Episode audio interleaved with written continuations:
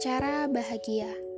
Sebenarnya podcast ini adalah jawaban atau lanjutan dari podcast pertama Dipa yang judulnya Move On dan Cara Tegar. Kenapa? Karena setelah kita tahu gimana caranya sembuh dari rasa sakit, kita harus tahu juga gimana caranya kita bahagia.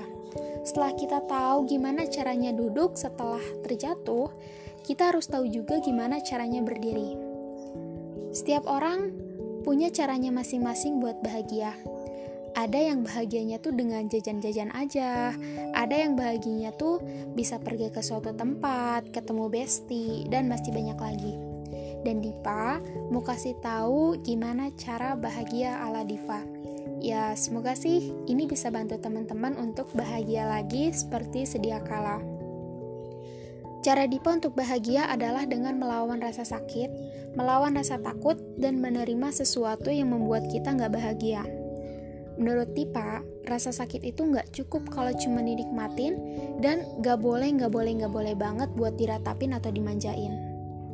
Kalau kita nih misal ditimpa musibah, seharusnya yang kita lakukan itu mencari jawaban atau solusi dari apa yang terjadi. Bukan terus-terusan bertanya pada diri sendiri, aduh ini gimana ya, aduh kok jadi gini, aduh aku harus kayak gimana.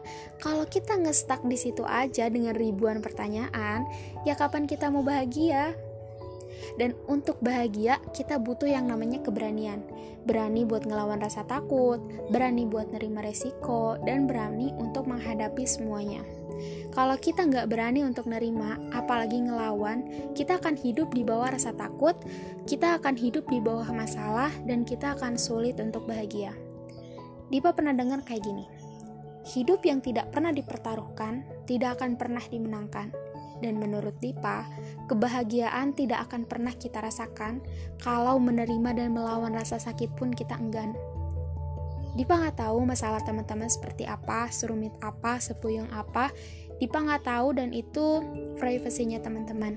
Tapi yang jelas, kalau teman-teman mau bahagia dan mau keluar dari zona kesedihan itu, tolong terimakan, hadapi, dan lawan, bukan diam.